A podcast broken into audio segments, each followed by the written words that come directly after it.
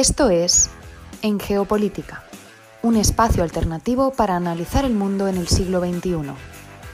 Escúchanos en iVoox, Anchor, Spotify y Google Podcast. Igualmente, síguenos en Facebook, Twitter y Telegram como en Geopolítica, en Instagram como en Geopolítica 21.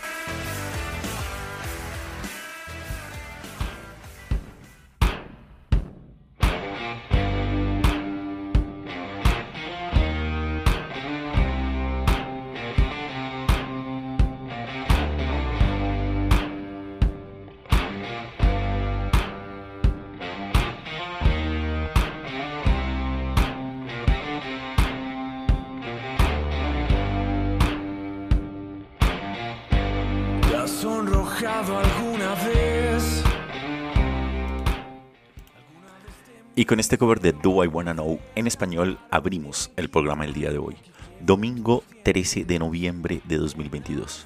Iniciamos esta transmisión desde la ciudad de Bogotá. Los acompaña Fernando Galindo y les agradezco a todos los que nos sintonizan en América Latina, el Caribe y España a través de la plataforma radiolibre.cc. Igualmente, saludamos a quienes nos escuchan como podcast en estas y otras geografías en iBooks, Anchor, Spotify, TuneIn, Apple Podcast y Google Podcast. Esto es En Geopolítica, un espacio alternativo para analizar el mundo en el siglo XXI. Bienvenidos.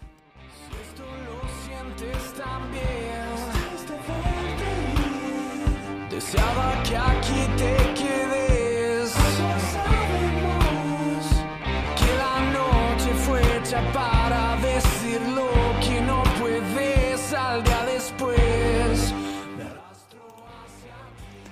Y el programa del día de hoy, que tendrá una duración de una hora, nos va a llevar por un recorrido analítico sobre las principales coyunturas de la actualidad internacional, analizando los hechos, los protagonistas y los datos duros. Y este programa iniciará hablando sobre Qatar 2022, la relación entre el fútbol y la política. Lo que estamos viendo nos llevará posteriormente a conversar brevemente sobre el inicio de la cumbre de la ASEAN en el Pacífico. Continuaremos con nuestra sección lo que estamos viendo en su segundo bloque, conversando sobre el momento actual de las criptomonedas, el comercio entre China y El Salvador y la inflación entre, en Estados Unidos y Europa.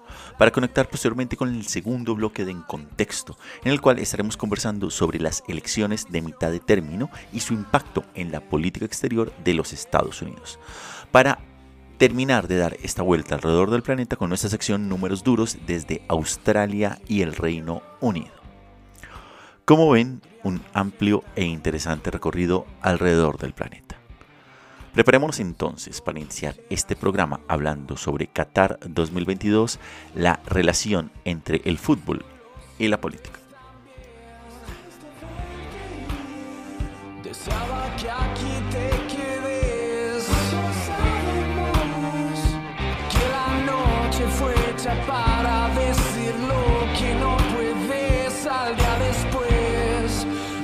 Me arrastro hacia ti,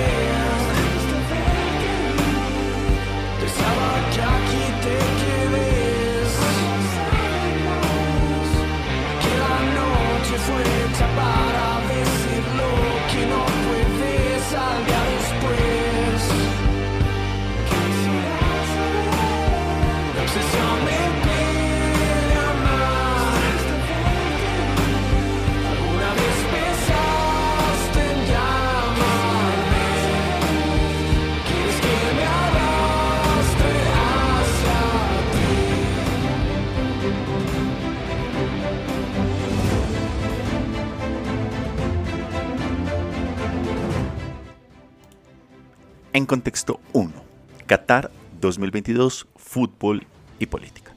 Y es que fútbol y política suelen ser dos temas que se entrelazan con tanta facilidad que para muchos ya no solo son inseparables, sino que terminan siendo caras complementarias de una misma moneda. Y si a eso se le suma la palabra mundial de fútbol, la competencia deportiva más importante del planeta, las cosas se mezclan aún más la vigésimo segunda edición de los Mundiales de Fútbol a disputarse en Qatar 2022 del 20 de noviembre al 18 de diciembre están convirtiéndose en un torneo atípico como fuertemente politizado. En gran medida por las críticas contra el país organizador en materia de derechos humanos, los presuntos favores económicos en la designación de la sede mundialista, así como las condiciones laborales y la explotación de trabajadores inmigrantes en la construcción de las cuantiosas infraestructuras para acoger esta competición. Algunos datos a tener en cuenta. Será el primero que no se dispute en la famosa época estival, es decir, de junio y julio, que originalmente se disputa ya que es en el hemisferio norte la temporada de verano. Esto no se hizo precisamente por las altas temperaturas y llevó a que existiese una reorganización de todas las competiciones futbolísticas internacionales para poder realizar este torneo en noviembre y diciembre con temperaturas más benignas para jugar. Por otro lado, también está la selección del país sede, Qatar. Y es que es la primera vez que el torneo será organizado en Oriente Medio por un país árabe que, curiosamente, no destaca por su tradición futbolística, a excepción de otros países como podrían ser Argelia, Egipto o Marruecos. Pero que claro, el poder de los petrodólares del Emirato Qatarí le han permitido comprar equipos de las principales ligas europeas como el PSG y el Manchester City. Y esto ha pensado muchísimo más que la tradición futbolística que puedan tener inicialmente en este país. En ese sentido, las críticas sobre los presuntos favores y corrupción se han manifestado contra la Federación Internacional de Fútbol Asociado, la FIFA, el máximo organismo futbolístico a nivel global. Desde el momento de la designación de Qatar como sede del Mundial atrás en el año 2010. De otro lado, también se encuentra el asunto de los derechos humanos en Qatar. Y es que este no es un país precisamente líder en defensa de los mismos. Exfutbolistas como el francés Eric Cantona y el alemán Philipp Lahm, este último, capitán de la selección alemana campeona del Mundial del año 2014, han criticado con dureza la celebración de, esta competición en un país donde los derechos laborales de las mujeres y de las minorías sexuales son pisoteados. Estas críticas acusan a la FIFA de necesitar de estos petrodólares para seguir manejando el gran negocio del fútbol mundial. El propio Lam llegó a declarar que la FIFA debería tomar en cuenta los derechos humanos como un criterio a la hora de elegir fijar las elecciones de las sedes. Sin embargo, como todo en la vida hay que recordar que detrás de la elección de estas sedes hay política y mucho, mucho dinero. En diversas ciudades francesas incluso, algunos vecinos han amenazado con boicotear las transmisiones televisivas mundiales y en algunos estadios alemanes algunos aficionados han llamado incluso al boicot de este torneo. Esto ha provocado mensajes reivindicativos en varias latitudes geográficas. Por ejemplo, en la selección inglesa, que anunció que jugará portando brazaletes alusivos al movimiento LGTBI. Un caso similar al, de su actual, del actual capitán de la selección alemana, el portero Manuel Neuer, quien también se solidarizó con el colectivo. Por otro lado, la geopolítica también entró de lleno en este torneo, por ejemplo, al vetar la participación de Rusia debido a la guerra en Ucrania por parte de la FIFA. Y es que antes de ser descalificada, Rusia debía disputar en junio un playoff clasificatorio para este torneo, algo que respondió a una presión política más que futbolística. Esta situación también fue criticada por amplios sectores que argumentaron que ese mismo rasero debería aplicarse a otras elecciones nacionales cuando existiesen violaciones de los derechos humanos, como los casos israelíes contra los palestinos o Marruecos contra la población saharaui o Turquía contra los kurdos en Siria. De hecho, la FIFA aceptó la curiosa inclusión de Ucrania como candidata a ser sede del Mundial del 2030 como un gesto de apoyo político, junto con la candidatura de España y Portugal, a pesar de las distancias geográficas, sin mencionar ya las de infraestructura o las económicas donde los ibéricos están muy por encima de los ucranianos. Este mare magnum de inédito de críticas hacia el país sede ha llevado incluso al propio emir qatarí a salir al paso de las mismas denunciando una campaña sin precedentes que ningún país organizador había enfrentado previamente. Sin embargo, acá la relación del fútbol y la política no es nada nueva. Al contrario, es siamesa. Démosle entonces una mirada a algunos eventos relevantes antes del pitazo inicial que tendrá lugar en Qatar en pocos días. Y es que la enorme popularidad del fútbol mundial como un fenómeno de global de masas y en particular su condición de catalizador de diversas pasiones, no solo deportivas, sino también políticas, de identidades nacionales o de clases sociales, han ejercido una notable influencia en diversos mundiales y torneos futbolísticos internacionales a lo largo de la historia. Esta condición de fenómeno de masas de fútbol no ha pasado desapercibida para el poder político y particularmente para determinados líderes que no han desperdiciado la oportunidad de aprovechar este evento deportivo y la atención que él mismo genera para difundir así sus respectivos mensajes políticos y consolidar y legitimar sus autoridades. Si nos remontamos a los orígenes, el primer mundial politizado de la historia fue el de Italia de 1934, el segundo mundial de fútbol ya que el primero fue realizado en Uruguay en 1930. Y este segundo mundial, el de 1934, ocurrió en pleno auge del fascismo de Benito Mussolini. Y es que Mussolini esperaba consolidar en esta competición futbolística el éxito de su proyecto nacional fascista. Em, la conocida escuadra, escuadra Azurra se llevó su primer mundial jugando como anfitriona repitiendo cuatro años después en Francia en 1938 con el, segundo título mundial. Para Mussolini, estos éxitos, sumados al oro del fútbol italiano en los Juegos Olímpicos de Berlín de 1934, eran factores más que suficientes para garantizar que la credibilidad y por tanto la superioridad del proyecto fascista también se manifestara en el deporte. De allí la necesidad del fascismo de Mussolini de utilizar este torneo como herramienta política de difusión de su mensaje. Y, eh, y, es que el avance del fascismo y del nazismo en Europa también repercutió en lo que sería posteriormente el Mundial de 1938. Meses antes del torneo se había realizado la anexión de Alemania de su vecina Austria este suceso implicó la presencia de jugadores austriacos en la selección alemania que acudió a esta competición, pero esto también provocó una particular rebelión, y era la gran estrella austriaca, austriaca Matthias Sindelar se negó a jugar con la camiseta alemana. Posteriormente, se suicidaría probablemente al conocer los orígenes judíos y la presión que pudo tener de las autoridades nazis alemanas de la época. Pero claro, acá la guerra y la posguerra fría también han sido protagonistas en los grandes eventos futbolísticos mundiales.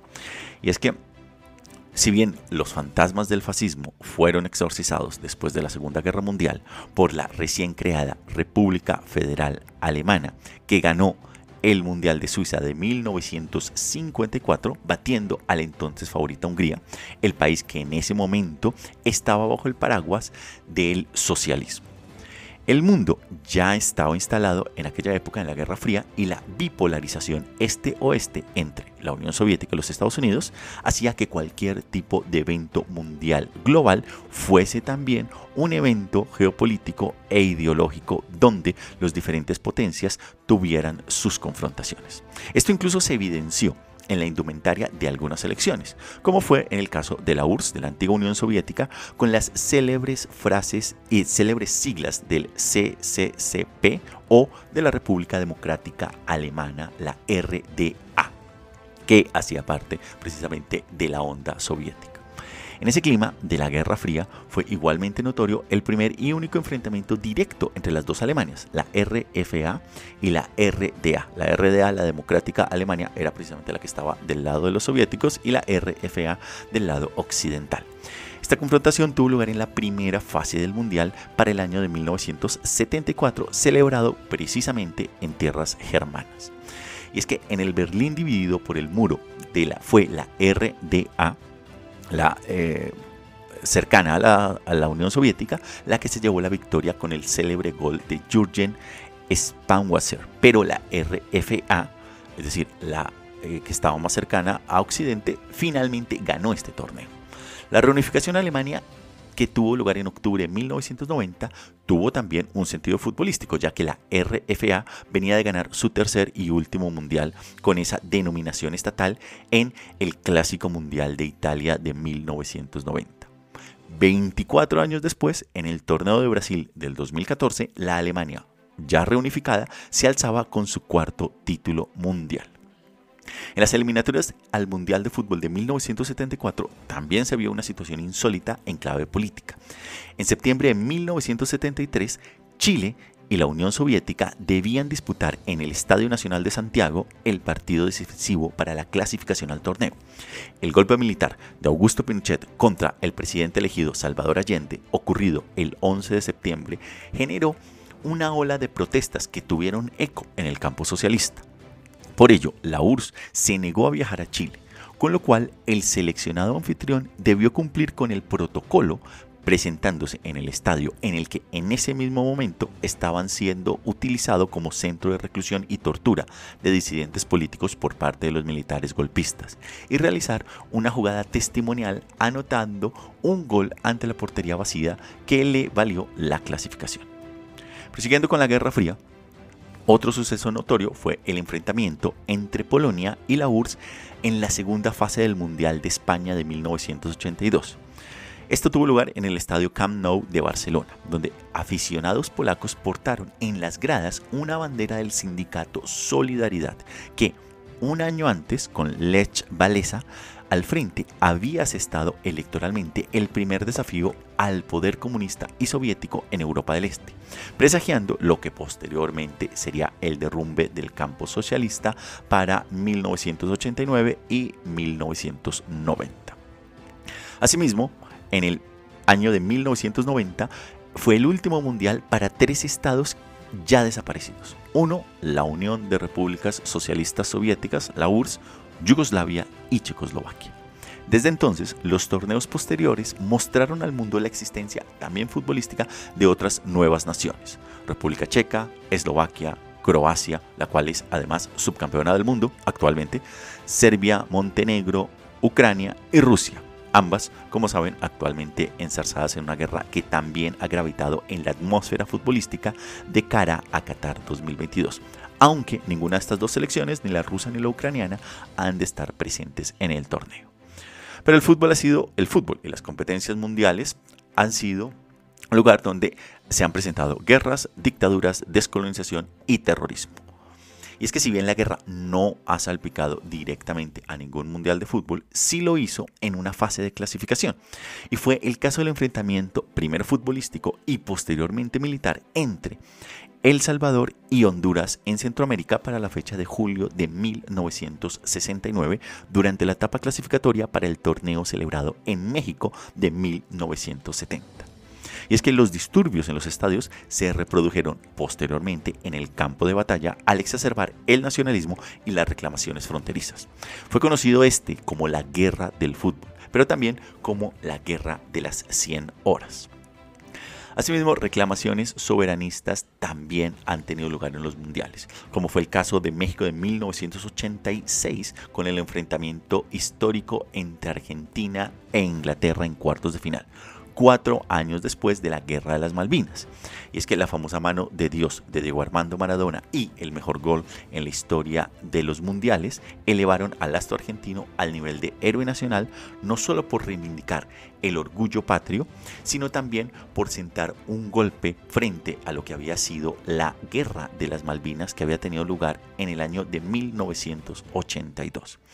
El mundial ganado por Argentina en México fue uno que terminó dando un giro al país gaucho y es que precisamente para el año de 1982 había caído la dictadura militar argentina. En parte, no exclusivamente, pero en parte por el fracaso en la guerra de las Malvinas. Con lo cual, la victoria de la Argentina de Maradona terminaba siendo una expresión de nuevos tiempos políticos en el país gaucho. Pero Continuando con la historia, si Qatar 2022 es polémico por las críticas al país anfitrión, tampoco hay que olvidar que han existido otras críticas a los derechos humanos y a los mundiales de fútbol. Y este es el caso de la competición que tuvo lugar precisamente en el fin del mundo o en el sur del mundo, que es Argentina. El mundial que tuvo lugar allí en 1978, en plena dictadura militar de Videla, donde el país, Argentina, ganó su primer mundial. El día de la inauguración de ese torneo, el portero, sueco Ronnie Helmstorm se unió a una manifestación de las Madres de la Plaza de Mayo que diariamente protestaban contra las desapariciones y asesinatos de los disidentes por parte de la dictadura. Por otro lado, la estrella holandesa Johan Cruyff se negó a jugar ese evento deportivo protestando por las violaciones a los derechos humanos de la dictadura militar argentina. Las tensiones geopolíticas también han estado presentes. Por ejemplo, en el Mundial de, Francia de 1998 se enfrentaron por primera vez los Estados Unidos e Irán. Y volverán a hacerlo, curiosamente, en este Mundial de Qatar 2022, en el Grupo B, donde también se encuentran Inglaterra y Gales. Viejos rivales históricos, más en lo político que en lo futbolístico. Pero la descolonización también ha hecho presencia en los mundiales. Para el Mundial de Brasil de 1950, los Estados Unidos dio una sorpresa a derrotar a Inglaterra 1 a 0 con el gol de eh, un inmigrante de origen haitiano. En el caso lusófono fueron célebres los enfrentamientos de Portugal contra Brasil en el Mundial de 1966 y Angola en el año 2006. Para este Mundial de Qatar 2022 le tocará el turno a la francofonía. Francia y Túnez se, enfrentan, se verán las caras precisamente en el grupo B del Mundial. Por otro lado, los mundiales no han generado situaciones de atentados terroristas, a diferencia de lo que sí ocurrió en los Juegos Olímpicos de Múnich de 1972, con el asesinato de 11 miembros de la delegación israelí por parte del grupo eh, denominado Septiembre Negro. No obstante, los mecanismos de seguridad para esta competición están tanto en la posibilidad eh, tanto en la posibilidad de enfrentación, de, confrontaciones, como en la dinámica geopolítica que es muy creciente y que va a tener también una pequeña vitrina en Qatar. Em, en, ese mismo, eh, en ese mismo orden, eh, van, a, van a estar viéndose las diferentes tipos de manifestaciones y no se descarta incluso que algunos hinchas de diferentes países hagan una suerte de manifestaciones o lleven pancartas reivindicando algunos derechos humanos que no se terminan de cumplir en este país. Para concluir, el próximo 20 de noviembre el balón comenzará a rodar con el duelo inaugural entre Ecuador y Qatar. Pero más allá del deporte, la competición de este año no escapa, como no lo ha hecho ninguna otra, a la dinámica de la politización en el mundo del fútbol, muy presente en la historia de todos los mundiales y de este mundial de fútbol en plena época del siglo XXI.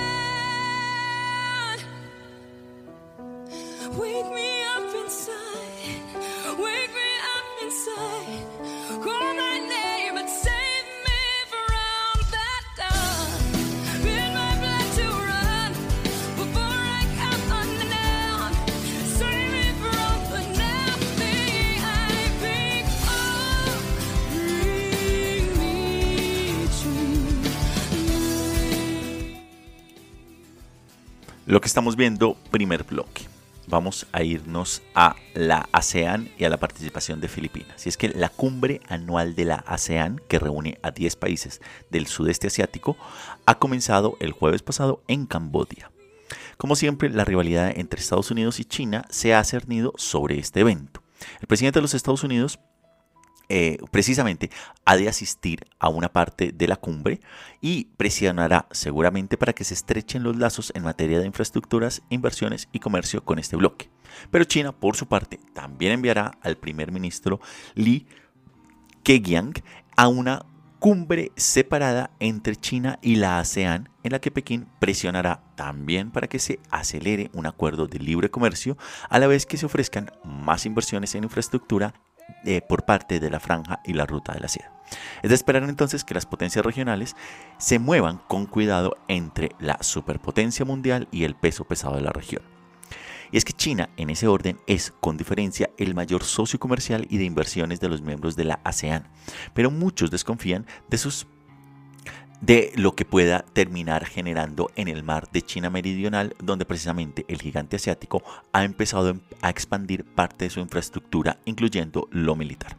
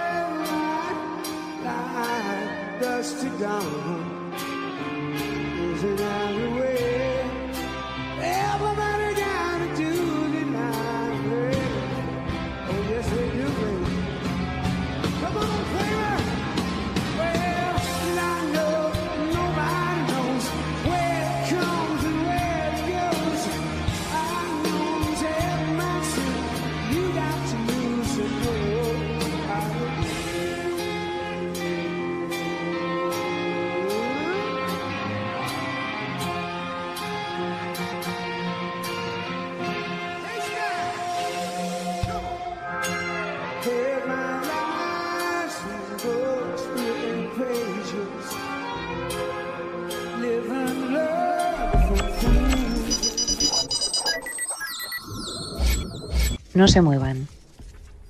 Aún por venir. En geopolítica. Nos iremos con el segundo bloque en contexto de por qué es importante el próximo diálogo entre Biden y Xi Jinping. Y lo que estamos viendo nos llevará a hablar brevemente sobre criptomonedas, el comercio entre China y El Salvador y la inflación en los Estados Unidos y Europa.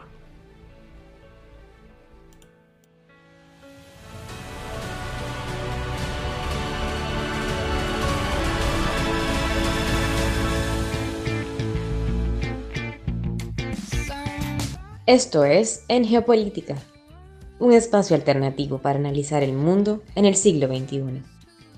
Escúchanos en iVoox, Anchor, Spotify y Google Podcast. Igualmente síguenos en Facebook, Twitter y Telegram como En Geopolítica y en Instagram como En Geopolítica 21.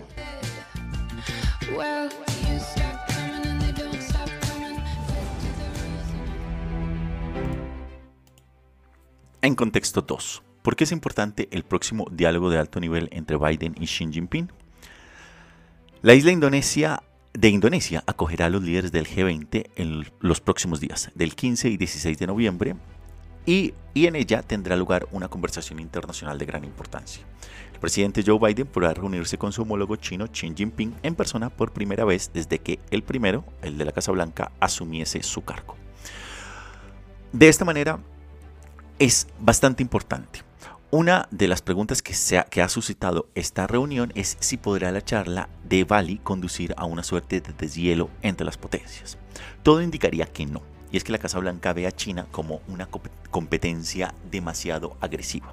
Y Pekín, por otro lado, le está apostando a remodelar el orden mundial existente en el cual ha primado Occidente y en consecuencia tratan, eh, han leído cualquier movimiento como un intento de bloqueo del ascenso de China por parte tanto de los Estados Unidos como de Occidente. Se avecina en consecuencia una crisis en ambos frentes, con, una, con un curioso paralelismo muy de la Guerra Fría. Y es que el diálogo también era bastante limitado en aquella época, en su momento entre la Unión Soviética y los Estados Unidos. Pero la lección de ese periodo es que las potencias rivales deben encontrar la manera de comunicarse, sobre todo cuando las tensiones son altas.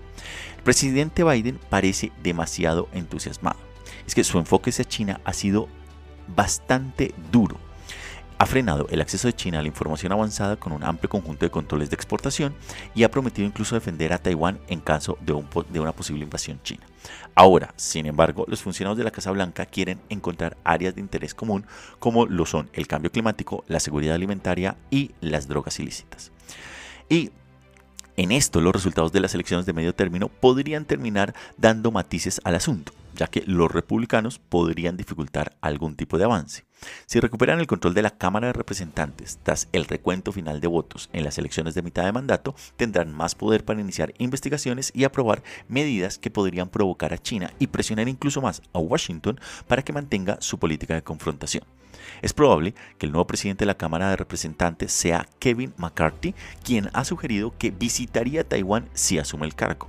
Y aquí hay que recordar que cuando lo hizo Nancy Pelosi, la actual presidenta de la Cámara, esta China respondió a esta provocación con ejercicios militares masivos alrededor de la isla y cortando todo diálogo de alto nivel precisamente con los Estados Unidos.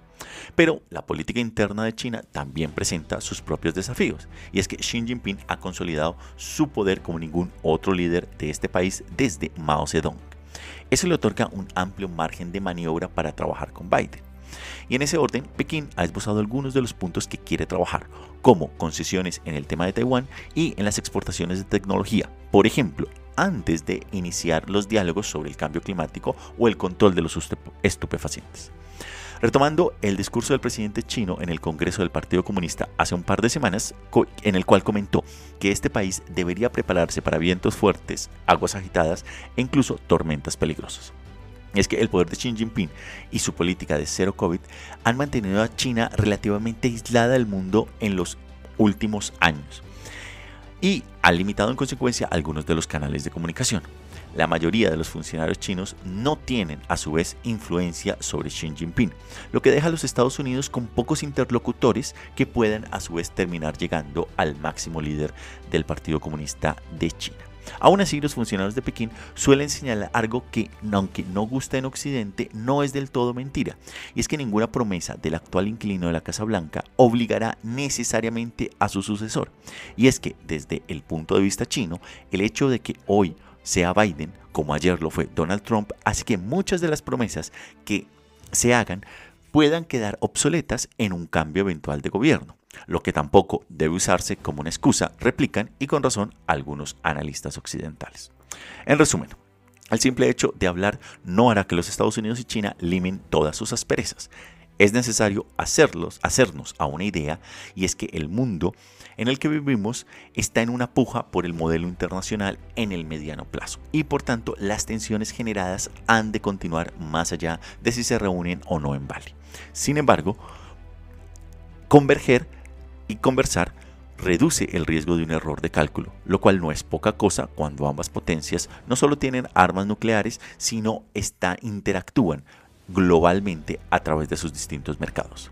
También mantiene esperanza, la esperanza viva de que las relaciones sean más estables e incluso pueden llegar a ser constructivas, cosa que es necesario si se tiene en cuenta que no estamos en el escenario de Guerra Fría y la interdependencia, ya no solo económico, sino las muchas de las problemáticas van más allá de la existencia de los estados-nación, como lo son el terrorismo, la inmigración y principalmente la lucha contra el cambio climático.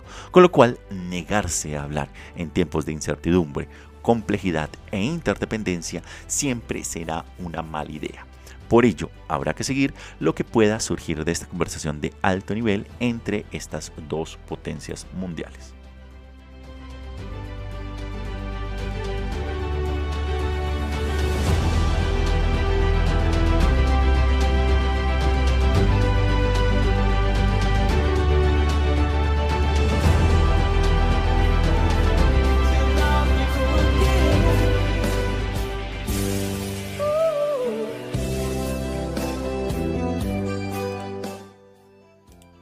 Lo que estamos viendo dos.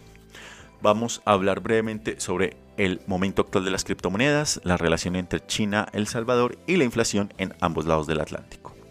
Iniciemos con las criptomonedas. Y es que la mala racha del mercado de las criptomonedas ha empeorado esta semana tras la implosión de FETX, una importante bolsa de criptomonedas, dirigida por el multimillonario Sam Bankman-Fried. FTX se encontró en una situación financiera muy difícil a principios de esta semana. Binance, la mayor bolsa y competidora de FTX, consideró la posibilidad de rescatarla, pero abandonó la idea en el último momento, cuando quedó claro que FTX era insolvente y que sus clientes no podrían retirar sus activos. Los inversores federales están ahora investigando a Bankman Fried para averiguar si su empresa violó la normativa financiera. Bankman Fried no solo perdió más del 90% de su fortuna de 16 mil millones de dólares en apenas unos días, sino que la noticia también hizo que los mercados de criptomonedas y de valores en general cayeran en picada. Bankman Fried un gran donante demócrata había estado haciendo incursiones en los últimos meses con los legisladores en el Capitolio para dar forma a la regulación con términos favorables para las industrias de las criptos. Pero los legisladores y otros grupos de presión de las criptomonedas querrán ahora distanciarse del rey de las criptomonedas que se enfrenta a graves acusaciones de incorrección financiera. Nos vamos ahora a Centroamérica, y es que China y El Salvador comenzarán pronto a negociar un acuerdo de libre comercio, comentó Pekín el jueves pasado. Pero esta relación no es nueva. Hace cuatro años, en El Salvador, El Salvador cortó sus lazos con Taiwán para restablecer o establecer relaciones formales con la China continental. Desde entonces, de entonces, El Salvador ha adquirido la ambiciosa iniciativa, se ha adherido a la ambiciosa iniciativa del cinturón y la ruta del Pekín. Y China ha acordado invertir en una serie de proyectos de infraestructuras en el país centroamericano, incluyendo, entre otros, un estadio deportivo, plantas de tratamiento de agua y un centro cultural de 40 millones de dólares en la capital, San Salvador. Y nos vamos ahora con algunos datos sobre la inflación en ambos lados del Atlántico, en Europa y en los Estados Unidos es que la economía estadounidense recibió una buena noticia el jueves pasado.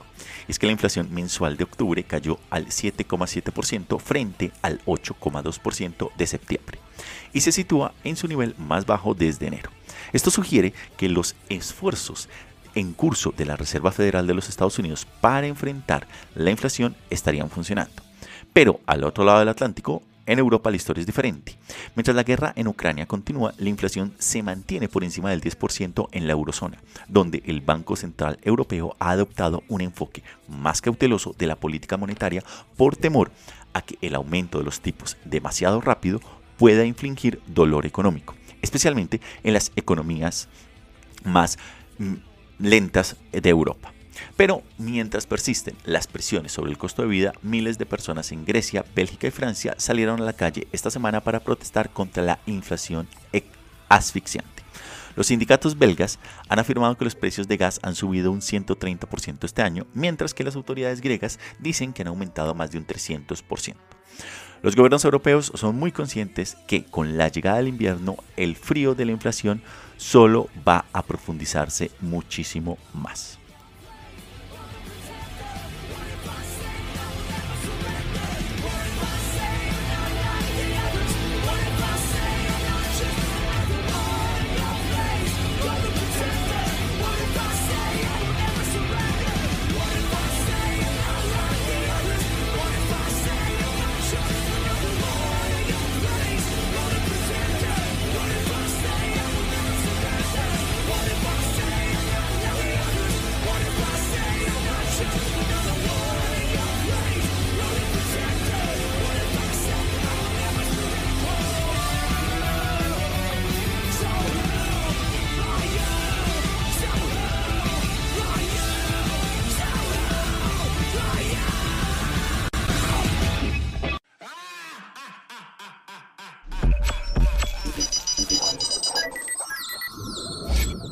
No se muevan.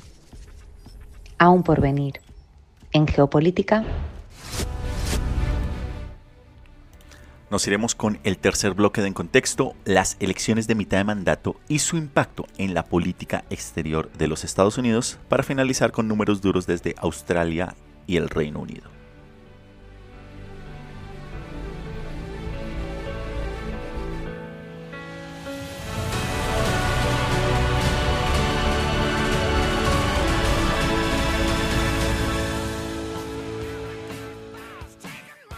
Esto es En Geopolítica, un espacio alternativo para analizar el mundo en el siglo XXI. Escúchanos en iVoox, Anchor, Spotify y Google Podcast. Igualmente, síguenos en Facebook, Twitter y Telegram como en Geopolítica. En Instagram como en Geopolítica 21.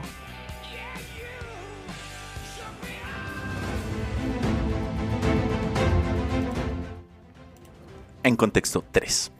Las elecciones de mitad de mandato y su impacto en la política exterior de los Estados Unidos. Y es que a pesar de lo que probablemente será un próximo Congreso dividido, no habrá grandes cambios en lo que respecta a los dos mayores temas internacionales que enfrenta Estados Unidos hoy en día. Probablemente. Pero ¿qué ha pasado? Los republicanos seguramente serán con el control de la Cámara de Representantes, pasando de la ex estrecha mayoría demócrata actual a lo que será su propia escasa mayoría cuando se reúna el próximo Congreso en enero de 2023. Los demócratas parece que mantendrán su mayoría en el Senado. Esto significa que se avecinan algunos cambios de política, o para ser más exactos, intentos de cambiarla. Pues la política exterior destaca como un área temática que probablemente no verá muchos cambios importantes. A pesar de que el Congreso está más polarizado de lo que han estado en décadas, los republicanos y los demócratas están notablemente en sintonía en las dos cuestiones internacionales más apremiantes de la actualidad. Una de ellas es China. La otra es indudablemente la guerra entre Rusia y Ucrania. Pero iniciemos con China. Es que la administración de Donald Trump inauguró una nueva y agresiva era en la política hacia China, centrándose sobre todo en el aspecto económico. En el Capitolio, estos esfuerzos suscitaron algunas denuncias iniciales de alto nivel, pero nunca llegaron a ser gran cosa. Los republicanos, normalmente partidarios del libre comercio, temían enfadar al presidente y a sus votantes de base, y para los demócratas, típicamente escépticos en materia en, algunos elementos de materia de comercio, los aranceles encajaban de forma natural, aunque estuvieran encabezados por Donald Trump. Para ser claros, los legisladores de ambos partidos tenían preocupaciones de principio y bien fundadas sobre China, pero también estaban canalizando la opinión pública estadounidense. Durante el primer año de la presidencia de Donald Trump, el 47% de los estadounidenses tenía una opinión desfavorable sobre China, frente a solo el 29% que la tenía para el año 2006. Esta dinámica ha contribuido ha continuado desde la salida de Donald Trump. Y es que el presidente Joe Biden ha mantenido la mayoría de las medidas promovidas por la, en la era Trump y ha adoptado un enfoque más general para enfrentarse a China. Este enfoque ha abarcado los derechos humanos, la política industrial, el planteamiento de la relación sino-estadounidense en términos de democracia frente a autocracia y las sorprendentes declaraciones sobre Taiwán, ninguna de las cuales ha generado críticas significativas por parte de los miembros del Congreso. En la mayoría de los casos ha obtenido un apoyo bipartidista. En el, ciento, en el Congreso número 118 podría haber un pequeño puñado de oportunidades para dar unos pasos atrás al respecto a la línea cada vez más dura de los últimos años si las estrellas políticas terminan alineándose. Por ejemplo, Biden ha sugerido relajar ciertos aranceles a China, una medida que podría llevar a cabo sin recibir demasiadas críticas del Congreso, dado el apoyo de muchos republicanos a dicha medida. Pero es probable que el amplio respaldo de todos los sectores a los esfuerzos por seguir presionando a China sea la norma general en el próximo Congreso y que los debates se limiten a cuestiones tácticas menores relativas a la escala, el alcance y los métodos precisos de determinadas propuestas. Este fenómeno también estará impregnado por una dosis de compadrazgo, ya que pocos están dispuestos a arriesgarse a adoptar posturas que puedan exponerlos a, a ser acusados de blandos con Pekín.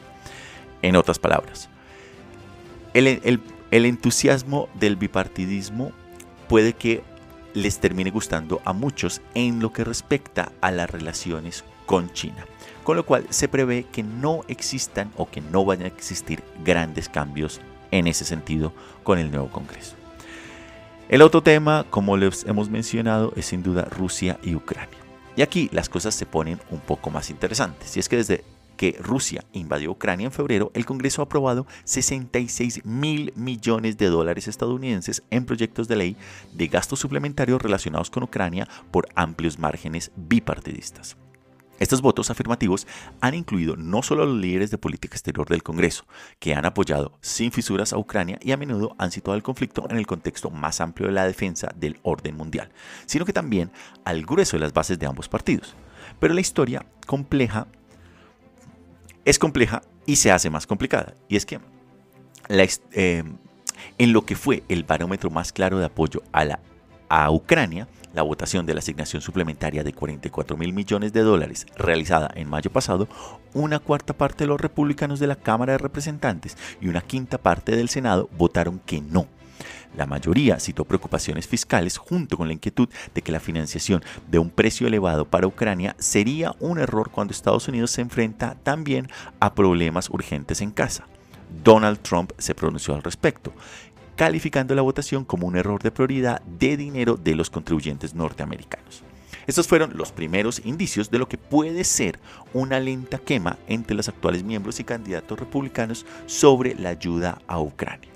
El líder de la minoría de la Cámara de Representantes, Kevin McCarthy, quien, si se mantienen las proyecciones, lo mencionábamos en la anterior sección de En Contexto, pueda convertirse en presidente de la Cámara de Representantes en enero próximo, comentó en octubre que no habría un cheque en blanco para Ucrania cuando la gente en los Estados Unidos se encuentra en recesión. Y el segundo y el tercer miembro del liderazgo de la Cámara de Representantes se han negado a decir sí a una sí a una mayoría republicana de la Cámara que seguiría apoyando a la guerra, a Ucrania, aunque ambos han coincidido en este apoyo, pero algún sector republicano probablemente empezaría a dejar ese cheque en blanco. Mientras tanto, el grupo eh, más progresista del Congreso emitió y luego se retractó rápidamente una carta en la que pedía una diplomacia directa entre Moscú y Ucrania. Los observadores tomaron inicialmente la medida como una señal de que las grietas, de grietas en el apoyo a Ucrania por parte también del sector demócrata. Pero tras la retirada de la carta parece que el compromiso demócrata con el tema y el apoyo de la Casa Blanca se mantienen, de momento.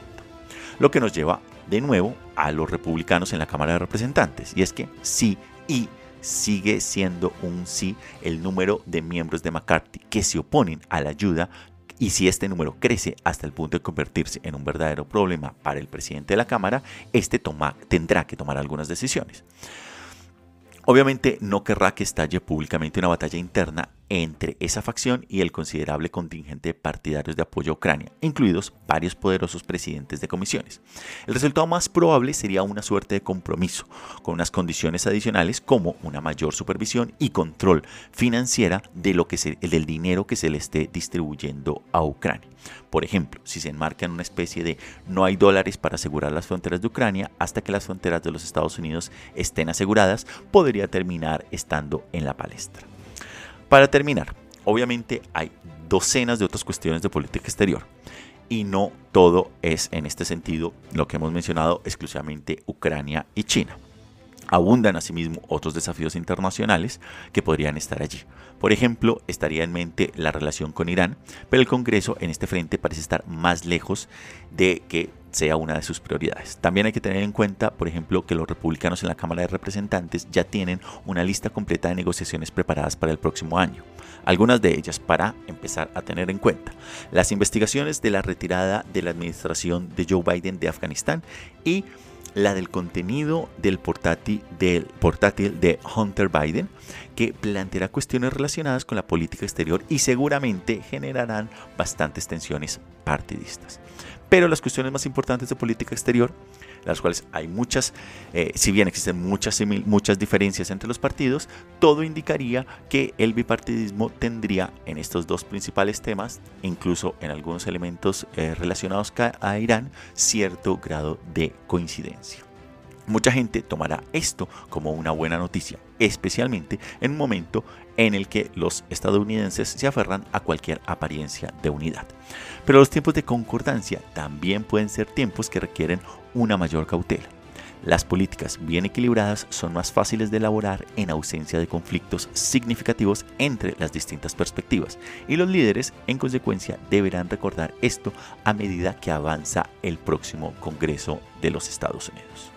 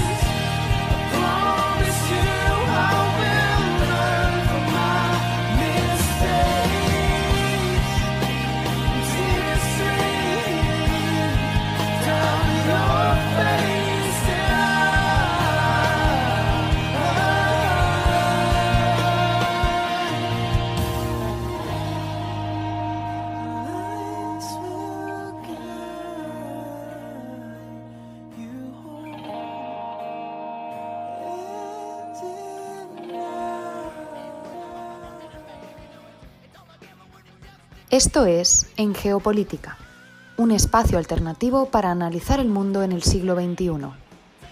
Escúchanos en iVoox, Anchor, Spotify y Google Podcast.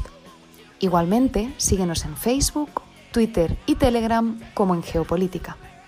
En Instagram como en Geopolítica 21.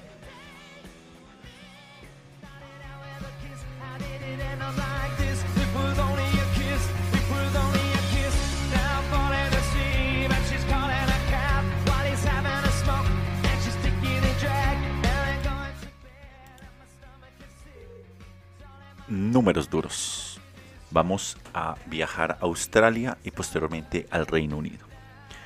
El número que nos lleva a Australia es 9,7 millones. Y es que tras robar los datos médicos de 9,7 millones de australianos, los hackers han empezado a publicar información sobre qué pacientes han recibido atención sanitaria por aborto después de que Medibank, uno de los mayores proveedores de seguros privados de Australia, se negara a pagar un rescate de 10 millones de dólares. El primer ministro Anthony Albanese, por su parte, ha calificado a los hackers como escorio. Y el siguiente número nos lleva a las Islas Británicas y es 18 mil millones, en este caso de libras esterlinas. Y es que el gobierno británico ha congelado 18 mil millones de libras esterlinas, lo que equivaldría a cerca de 21 mil millones de dólares estadounidenses en activos de oligarcas rusos y otros altos cargos, lo que convierte a Rusia en la nación más sancionada del Reino Unido, superando a Libia e Irán.